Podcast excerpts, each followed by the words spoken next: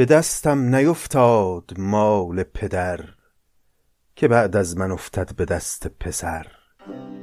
زر و نعمت اکنون بده کان توست، که بعد از تو بیرون ز فرمان توست.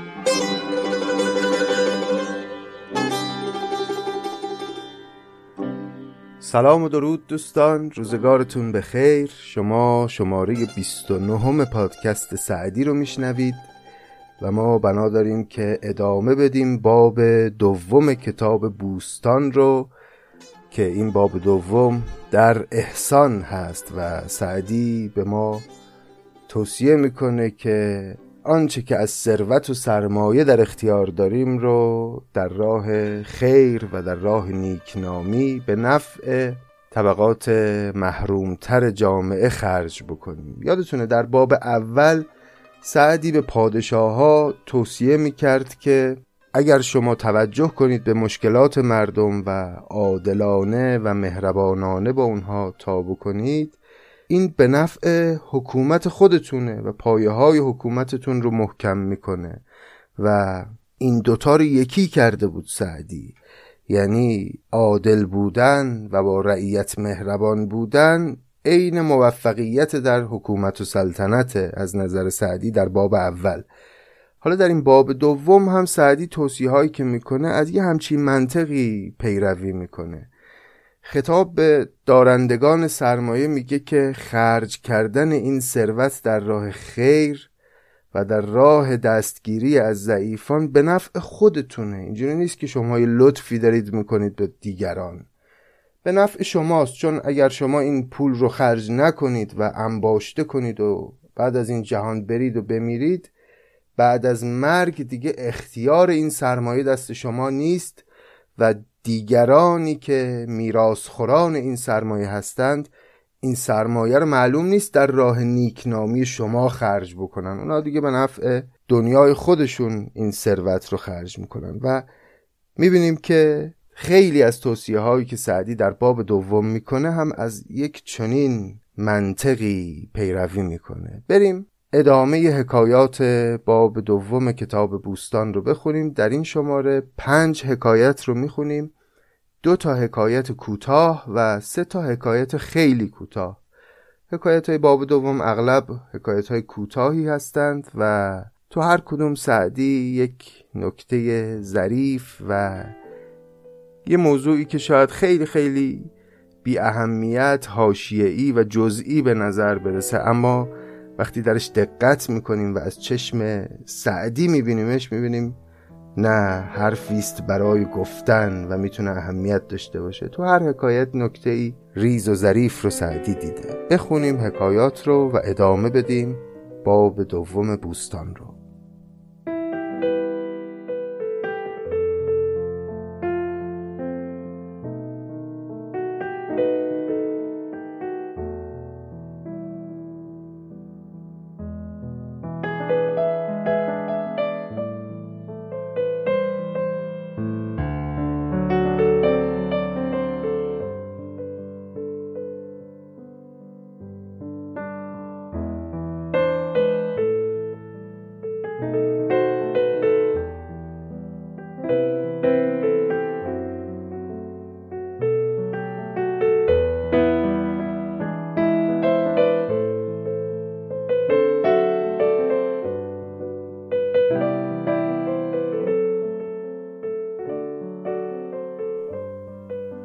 زباندانی آمد به صاحب دلی، که محکم فرو مانده ام در گلی. یکی سفله را ده درم بر من است، که دانگی از او بر دلم ده من است. همه شب پریشان از او حال من، همه روز چون سایه دنبال من. بکرد از سخنهای خاطر پریش، درون دلم چون در خانه ریش. خدایش مگر تازه مادر بزاد، جز این ده درم چیز دیگر نداد. ندانسته از دفتر دین الف، نخوانده به جز باب لاینصرف. خور از کوه یک روز سر بر نزد، که آن قلتبان حلقه بر در نزد. در اندیشم تا کدامم کریم، از آن سنگ دل دست گیرد به سیم. پس ماجرای این حکایت چنینه که یک زباندانی، یک مردی که مسلط بود بر زبان آوری و خوب بلد بود حرف بزنه، اومد خدمت یک صاحب دلی، یه انسان عارف آگاه اهل دل، و شروع کرد شکایت کردن از کسی که طلبکار اوست. گفت یکی سفله را ده درم بر من است، که دانگی از او بر دلم ده من است. یعنی من به یک سفلهی، به یک فرومایهی ده درم بدهکارم و این بدهی بسیار بر من سنگینه و بسیار شرایط بدهکار بودن به او برای من سخته. چرا؟ چون همه شب پریشان از او حال من، همه روز چون سایه دنبال من. بکرد از سخنهای خاطر پریش، درون دلم چون در خانه ریش. همونطور که انقدر میاد در خونه ما رو میزنه و در رو زخمی کرده، با سخنهای تلخی هم که به من میگه درون دل من رو هم ریش کرده و زخم کرده. و خدایش مگر تازه مادر بزاد، جز این ده درم چیز دیگر نداد. این کلمه مگر به معنای انگار و گویی هست اینجا. انگار که از وقتی که از مادرش زاده شده تا امروز جز این ده درمی که به من قرض داده هیچ مال دیگه ای نداشته. و خلاصه اینجور داره منو اذیت میکنه و من در این اندیشه ام که آیا کریمی، بخشنده‌ای پیدا میشه که قرض منو ادا بکنه و منو از دست این طلبکار خلاص کنه. در اندیشه ام تا کدامم کریم، از آن سنگ دل دست گیرد بسیم. این ضمیر اول شخص مفرد ام که به کلمه کدام چسبیده، در واقع جای اصلیش بعد از کلمه دست توی مصرع بعدیه. در اندیشه ام تا کدامم کریم، از آن سنگ دل دست گیرد بسیم. یعنی در اندیشه ام تا کدام کریم، از آن سنگ دل دستم را بگیرد بسیم. یعنی با نقره، یعنی با سکه های نقره، با بخشیدن سکه های نقره دست منو بگیره که از دست آن سنگدل خلاص بشم. شنید این سخن پیر فرخ نهاد، درستی دو در آستینش نهاد. زر افتاد در دست افسانه گوی، برون رفت از آنجا چو زر تازه روی. پس اون صاحب دل همین که درد دلهای اون مرد زباندان رو شنید، درستی دو در آستینش نهاد. درست سکه تمام طلا رو میگن، یعنی دو تا سکه زر به او داد و او این سکه ها رو گرفت و خوشحال و خندان از پیش مرد صاحب دل رفت. یکی گفت شیخی ندانی که کیست، برو گر بمیرد نباید گریست. گدایی که بر شیر نر زین نهد، ابوزید را اسب و فرزین نهد. پس یه نفری پیدا شد، از این ماجرا مطلع شد و به این شیخ گفت واسه چی بهش کمک کردی؟ تو نمیشناسی این آدم رو، این اصلا کارش همینه، گدایی است که بر شیر نر زین میگذاره، یعنی شیر نر رو رام خودش میکنه با زبون بازی. و ابوزید را اسب و فرزین نهد. ابوزید یک شخصیتیه تو کتاب مقامات حریری که یک کتاب عربی حکایات عامیانه‌ای داره به نثر، و ابوزید اونجا یک شخصیت گداست، یک گدای زبونباز سمج که با پررویی و با فریبکاری میاد پول میگیره از همه. حالا این کسی که داره ملامت میکنه این صاحب دل رو، میگه که تو این آدم زباندان رو نمیشناسی، این ابوزید را اسب و فرزین نهد. یعنی در زباناوری و در کلک زدن و حق بازی ابوزید رو هم شکست میده. یکی گفت شیخی ندانی که کیست، برو گر بمیرد نباید گریست. گدایی که بر شیر نر زین نهد، ابوزید را اسب و فرزین نهد. برآشفت عابد که خاموش باش، تو مرد زبان نیستی گوش باش. اگر راست بود آنچه پنداشتم، ز خلق آبرویش نگه داشتم. وگر شوخ چشمی و سالوس کرد، الا تا نپنداری افسوس کرد. که خود را نگه داشتم آبروی، ز دست چنان گربز یاوه‌گوی. پس این مرد صاحب دل گویی میدونست داره چی کار میکنه و برآشفته شد در مقابل این انتقادی که از اون فرد شنید و گفتش که تو نمیدونی قضیه چیه. برآشفت عابد که خاموش باش، تو مرد زبان نیستی گوش باش. یعنی بلد نیستی درست حرف بزنی و حرف یاوه داری میزنی، پس گوش باش، گوش بده ببین من چی بهت میگم. اگر راست بود آنچه پنداشتم، ز خلق آبرویش نگه داشتم. اگر راست گفت به من، واقعا مشکل داشت که خب من کمکش کردم و آبروش رو حفظ کردم. وگر شوخ چشمی و سالوس کرد، الا تا نپنداری افسوس کرد. کلمه افسوس اینجا به معنی ریشخند و مسخره کردنه. یعنی اگر هم او من رو فریب داد، فکر نکن که من از او فریب خوردم و الان اون میتونه به من ریشخند بزنه. نه، که خود را نگه داشتم آبروی، ز دست چنان گربزی یاوه‌گوی. کلمه گربز هم یعنی هیله‌گر. من آبروی خودم رو حفظ کردم با کمک کردن به این مرد، حتی اگر فریبی تو کارش بود و داشت به من کلک میزد اهمیتی نداره. من شأن و آبروی خودم رو حفظ کردم و کاری کردم که یک چنین هیله‌گر یاوه‌گویی گزک دستش نیاد که فلانی مشکل منو دید و به من کمک نکرد. بد و نیک را بذل کن سیم و زر، بد و نیک را بذل کن سیم و زر، که این کسب خیر است و آن دفع شر. هر کی ازت چیزی خواست بهش بده. اگه آدم نیکی باشه کسب خیره، اما اگه بد باشه و فریبکار باشه دفع شره.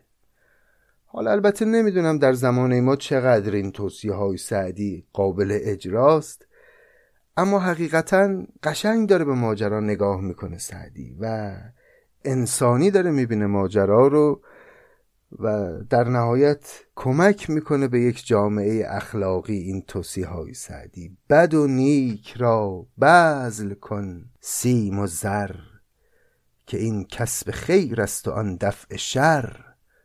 خنک آن که در صحبت عاقلان، بیاموزد اخلاق صاحب دلان. گرت عقل و رای است و تدبیر و هوش، به عزت کنی پند سعدی به گوش. که اغلب در این شیوه دارد مقال، نه در چشم و زلف و بناگوش و خال.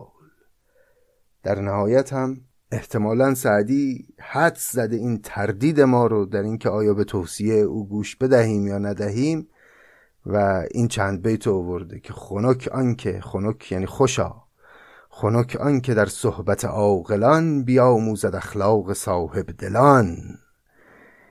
این فردی هم، این شخصیتی که تو این داستان این رفتار نشون داد، صاحب دلی بود و خوش به حال اون کسی که اخلاق صاحب دلان رو بیاموزه. گرت عقل و رای است و تدبیر و هوش، به عزت کنی پند سعدی به گوش. که اغلب در این شیوه دارد مقال، نه در چشم و زلف و بناگوش و خال. یعنی اغلب شعرهای من سعدی در همین پند و اندرز و نصیحته، کمترش در چشم و زلف و بناگوش و خاله، یعنی شعرهای عاشقانه است. که اغلب در این شیوه دارد مقال، نه در چشم و زلف و بناگوش و خال.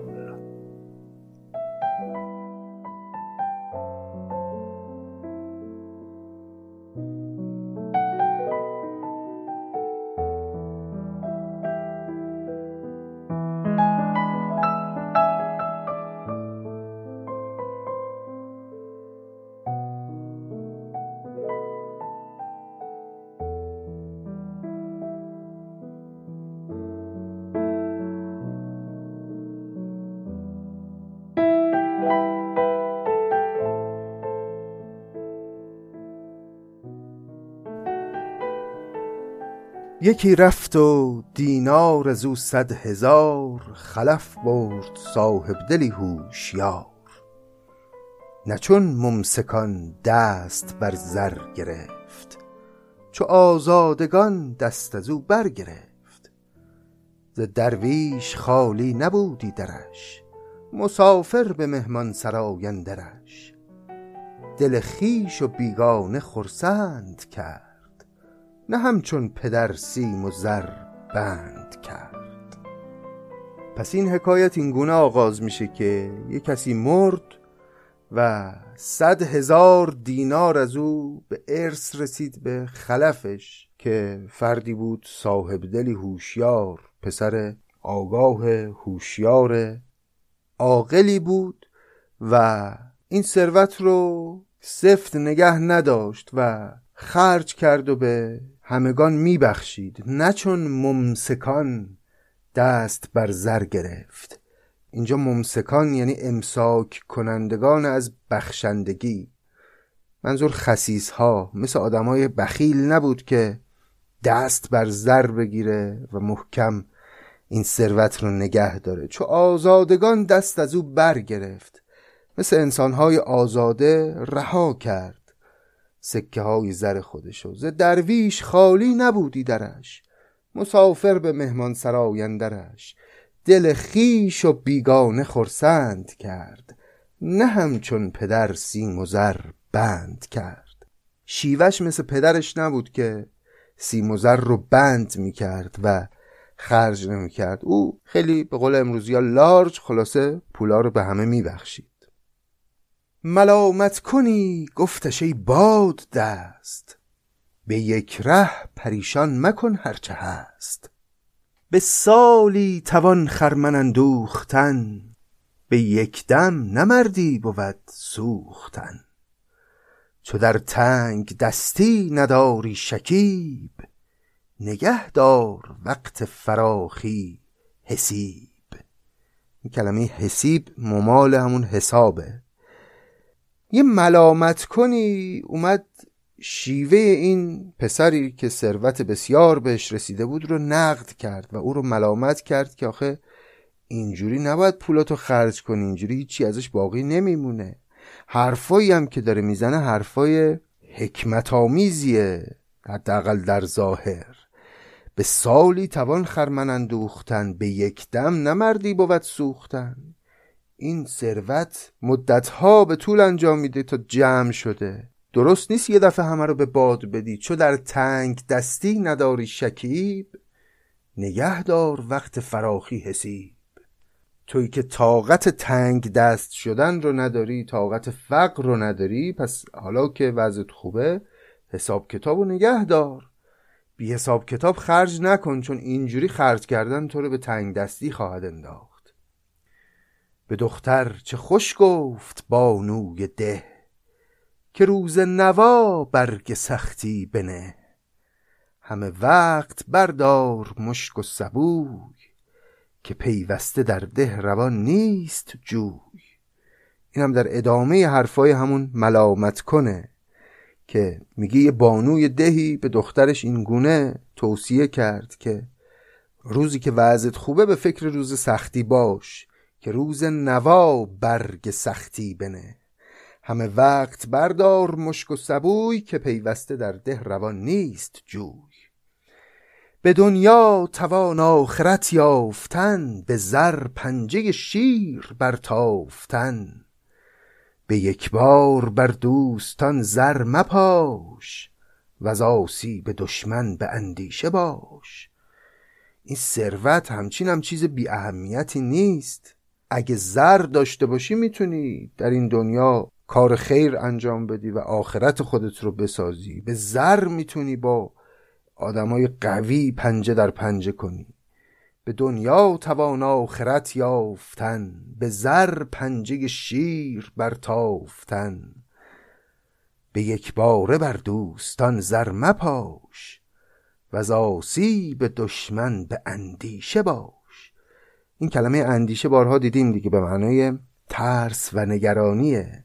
نگران روز سختی و روز آسیب دشمنان باش و این ثروت رو حفظ کن. اگر تنگ دستی مرو پیش یار، اگر سیم داری بیا و بیار.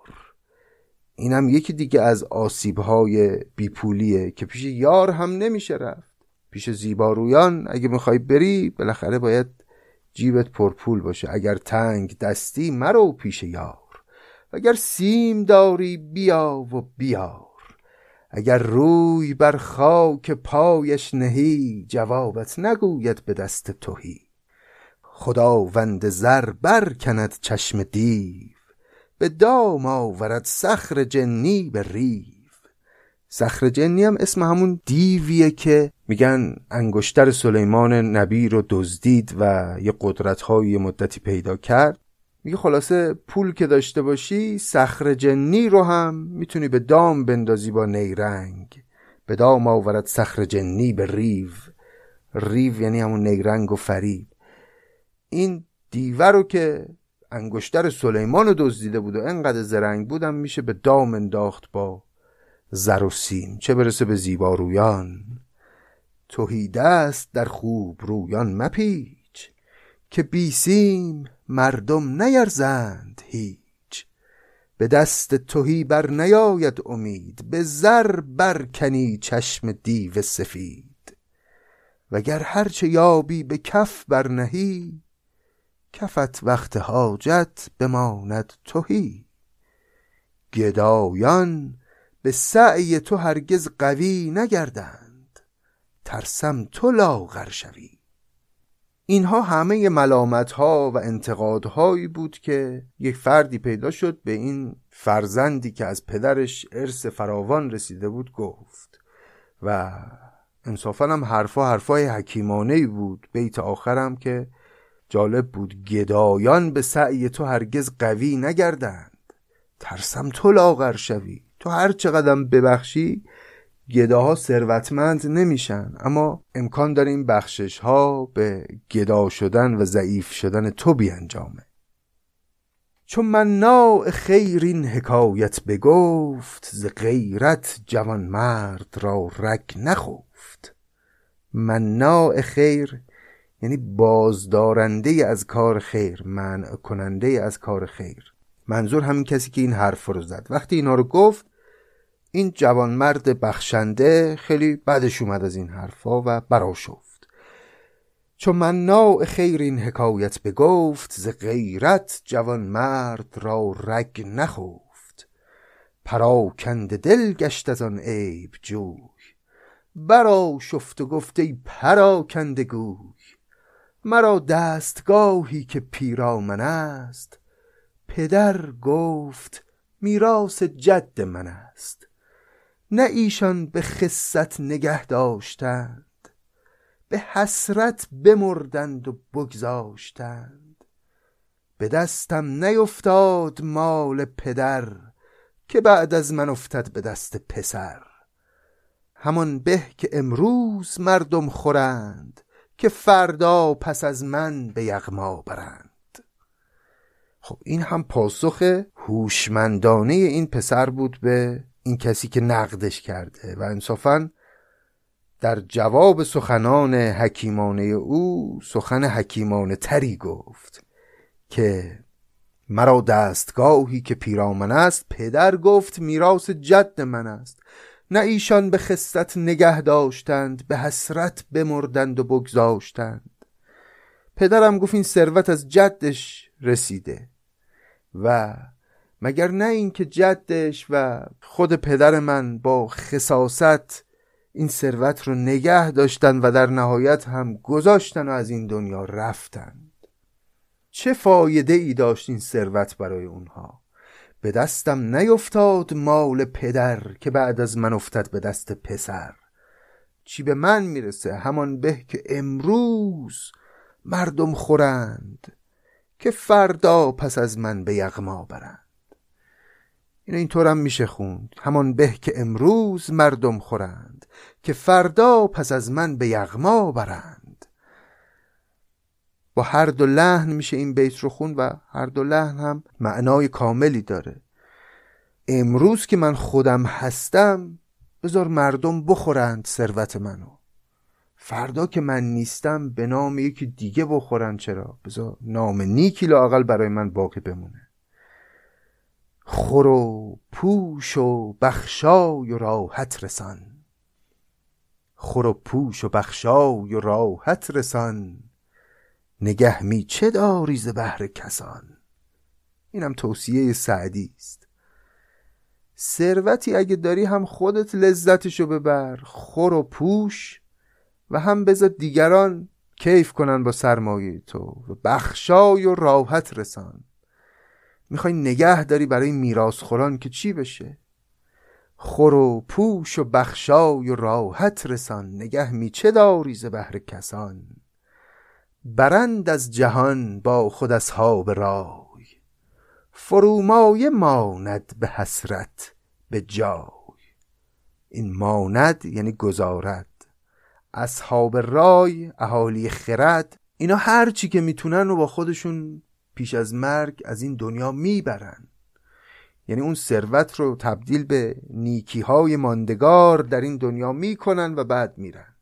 و اون کسی که فرومایه است ثروتهای خودش رو با حسرت میگذاره در این جهان و دست خالی میره. برند از جهان با خود اصحاب رای، فرومایه ماند به حسرت به جای. زر و نعمت اکنون بده کان توست، که بعد از تو بیرون ز فرمان توست. به دنیا توانی که عقبی خری، بخر جان من ورنه حسرت بری.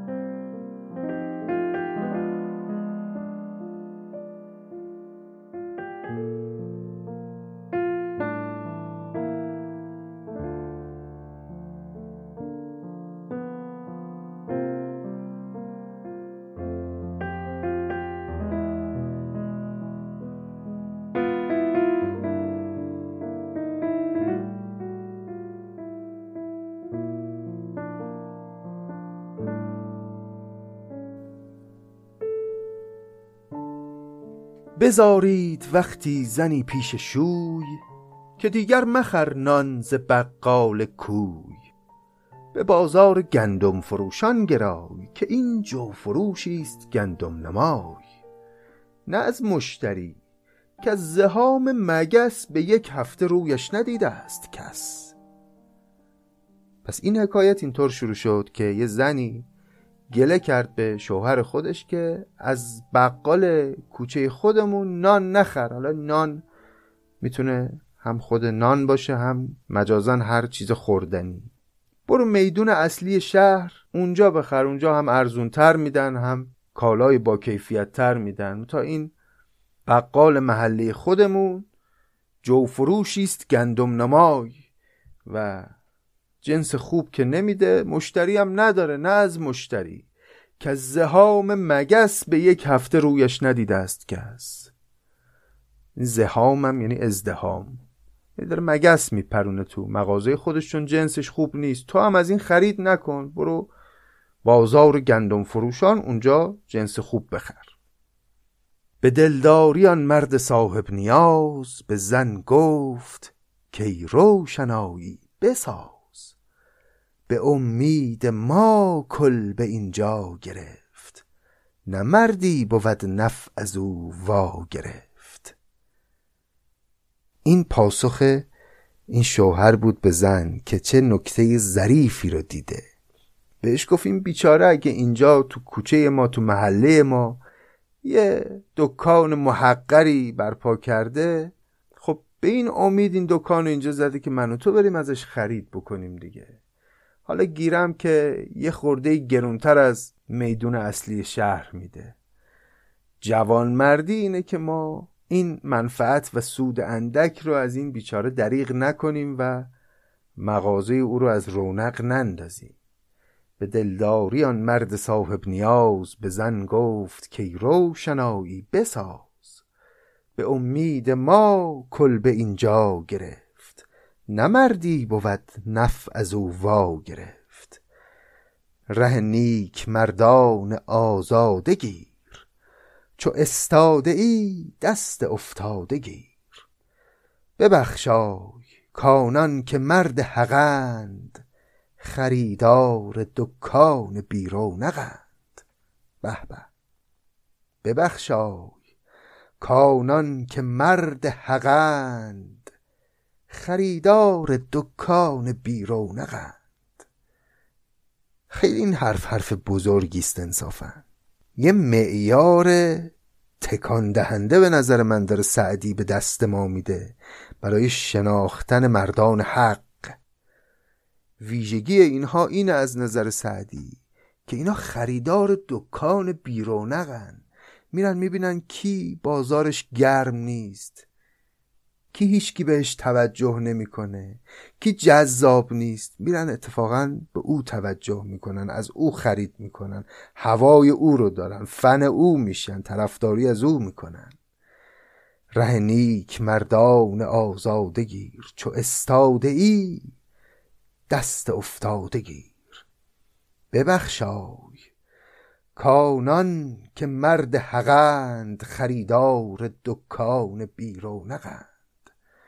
جوان مرد اگر راست خواهی ولیست، کرم پیشه شاه مردان علیست.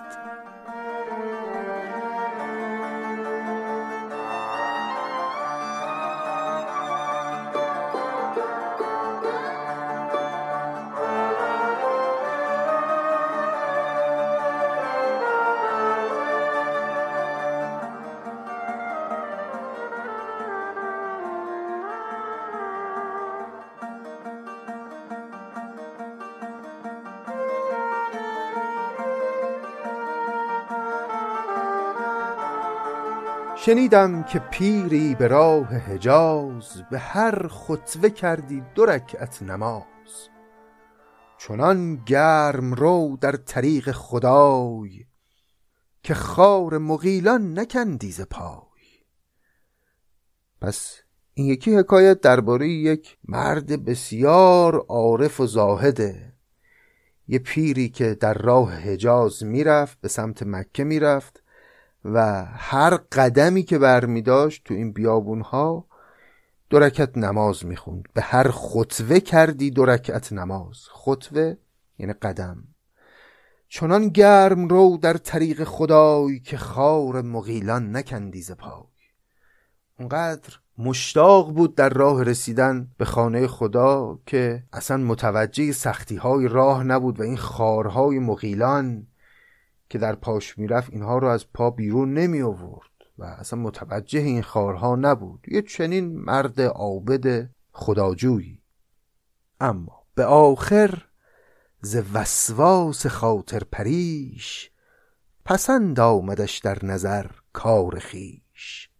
به تلبیس ابلیس در چاه رفت، که نتوان از این خوب تر راه رفت. اما همین آدم یه کمی که گذشت کم کم از این شیوه عابدانه‌ای که داشت خیلی خودش خوشش اومد، پسند آمدش در نظر کار خیش. و ابلیس او رو چنان فریب داد که با خودش گفت که نتوان از این خوبتر راه رفت. کی تا حالا مثل من مسیر رسیدن به مکه رو طی کرده که هر قدمی که برمی داره دو رکعت نماز بخونه؟ از این در شیطان وارد شد و او رو به عبادات خودش مغرور کرد و او از این طریق منحرف شد. به آخر ز وسواس خاطر پریش، این وسواس همون وسوسه است، پسند آمدش در نظر کار خیش. به تلبیس ابلیس در چاه رفت. تلبیس هم یعنی پوشاندن چیزی، یعنی پوشاندن حقیقت. ابلیس حقیقت رو پوشاند و عمل این مرد رو نزد خودش خیلی خوب جلوه داد و او به خودش مغرور شد. به تلبیس ابلیس در چاه رفت، که نتوان از این خوب تر راه رفت. گرش رحمت حق ندریافتی، غرورش سر از جاده برتافتی.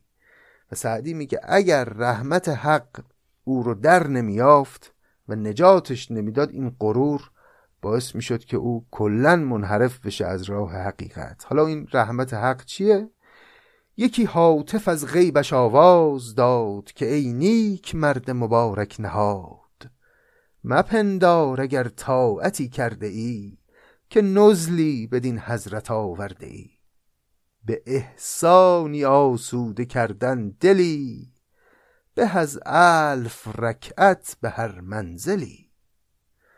پس خدا به این مرد عابد لطف کرد و یه هاتفی رو فرستاد که به او بگه که خیال نکن این عبادات تو ارزشی داره برای درگاه خداوندی.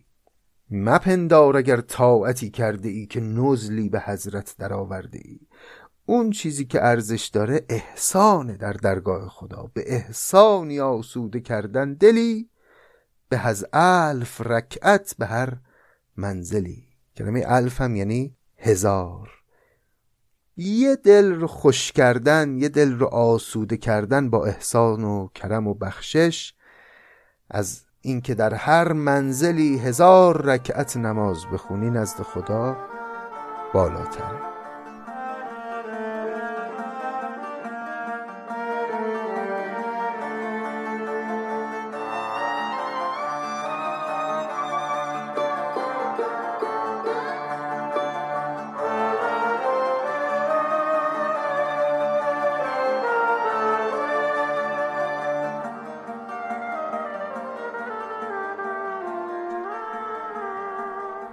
به سرهنگ سلطان چنین گفت زن، که خیز ای مبارک در رزق زن، برو تازه خانت نصیبی دهند، که فرزندکانت نظر بر رهند. پس ماجرای این حکایت درباره سرهنگ سلطانه که زنش بهش گفت که بچه هامون گرسنند، برو یه سری بزن به بارگاه پادشاه، تو که از سپاهیان او هستی بالاخره، اون سفره سلطانی که پهن میشه یه غذایی بردار و بیار برای بچه ها. به سرهنگ سلطان چنین گفت زن، که خیز ای مبارک در رزق زن، برو دنبال روزی، برو تازه خانت نصیبی دهند، که فرزندکانت نظر بر رهند. بگفتا بود مطبخ امروز سرد، که سلطان به شب نیت روزه کرد. این سرهنگ این گونه پاسخ داد که مطبخ سلطان امروز سرده، امروز غذایی پخته نمیشه و سفره پهن نمیشه، چون دیشب سلطان نیت کرد که امروز رو روزه بگیره. زن از ناامیدی سر انداخت پیش، همی گفت با خود دل از فاقه ریش، که سلطان از این روزه گویی چه خواست، که افطار او عید طفلان ماست.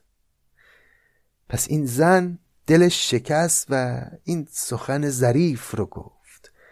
زن از ناامیدی سر انداخت پیش، همی گفت با خود دل از فاقه ریش. همینطور با خودش حرف میزد در حالی که دلش از فاقه و فقر ریش بود.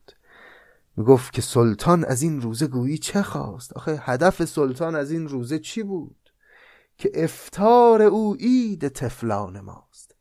کلمه افطار اینجا به معنای غذا خوردن بعد از اذان مغرب نیست، به معنای کلا خوردنه، یعنی روزه خوری. یعنی اگه او روزه نمی گرفت و روزشو میخورد، این روزه خوری او عید طفلان ما بود. که سلطان از این روزه گویی چه خواست، که افطار او عید طفلان ماست. خورنده که خیرش برایت ز دست، به از صائم الدهر دنیا پرست. صائم الدهر یعنی دائم الروزه، کسی که همیشه روزه میگیره. خورنده که خیرش برایت ز دست، به از صائم الدهر دنیا پرست. مسلم کسی را بود روزه داشت، که درمانده ای را دهد نان چاشت. وگرنه چه لازم که سعیی بری، ز خود بازگیری و هم خود خوری. باز چه نکته ظریفی را دیده سعدی. مسلم کسی را بود روزه داشت. روزه داشت یعنی روزه داشتن. روزه داشتن کسی را مسلم بود، یعنی از کسی پذیرفته بود، که درمانده ای را دهد نان چاشت، وگرنه چه لازم که سعی بریز خود بازگیری و هم خود خوری. یعنی چه معنی داره که تو یه وعده دو وعده از غذایی که میخوای بخوری و حذف کنی، اونو نگه داری، دوباره خودت بعدن بخوری؟ خب این یعنی چی؟ چه فایده ای داره؟ این حرف سعدیه. وگرنه چه لازم که سعی بری ز خود بازگیری و هم خود خوری. اون کسی روزش پذیرفته است که اون چیزی که کم میکنه از غذای خودش رو ببخشه به دیگران.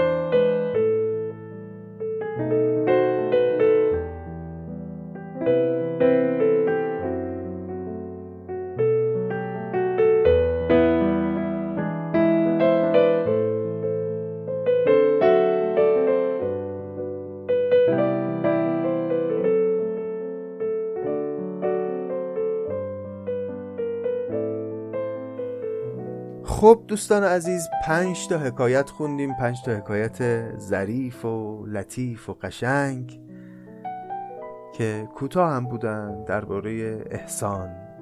خیلی ممنون که این قسمت رو هم همراه من بودید. امیدوارم که همچنان هم قدم پادکست سعدی باشید تا ما این راه طولانی و پرپیچ و خم رو به پشتگرمی همراهی شما طی کنیم و تمام آثار سعدی رو یک دور بخونیم و در ظرافت و زیبایی‌هاش دقت بکنیم و ازش بهره ببریم. خیلی ممنون که ما رو حمایت میکنید، ما رو به دوستانتون معرفی میکنید.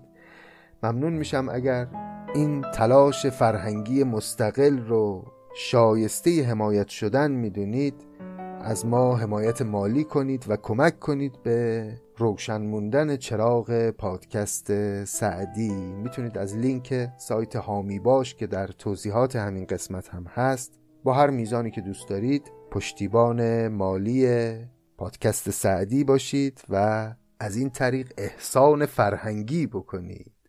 امیدوارم خوب و خوش باشید، امیدوارم روزهای بهتری در انتظار ما باشه.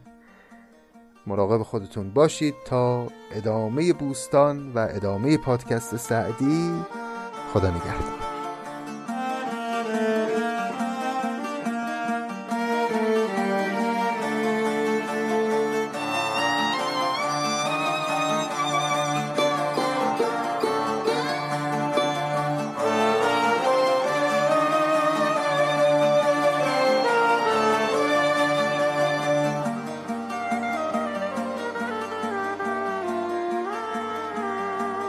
بنی آدم اعضای یک پیکرند،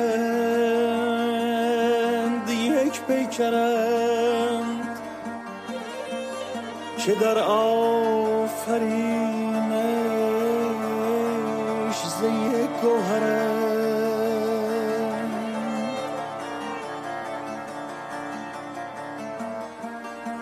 چو عضوی به درد آورد، به درد آورد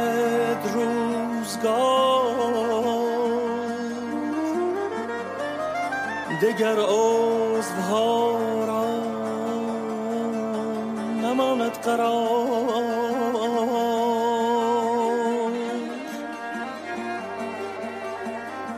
تو که از محنت دیگران بی‌غمی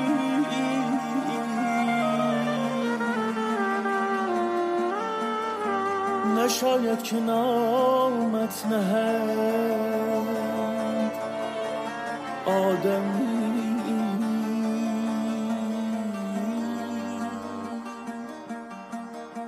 Gli esseri umani sono parte di un unico corpo, provengono dalla stessa perla.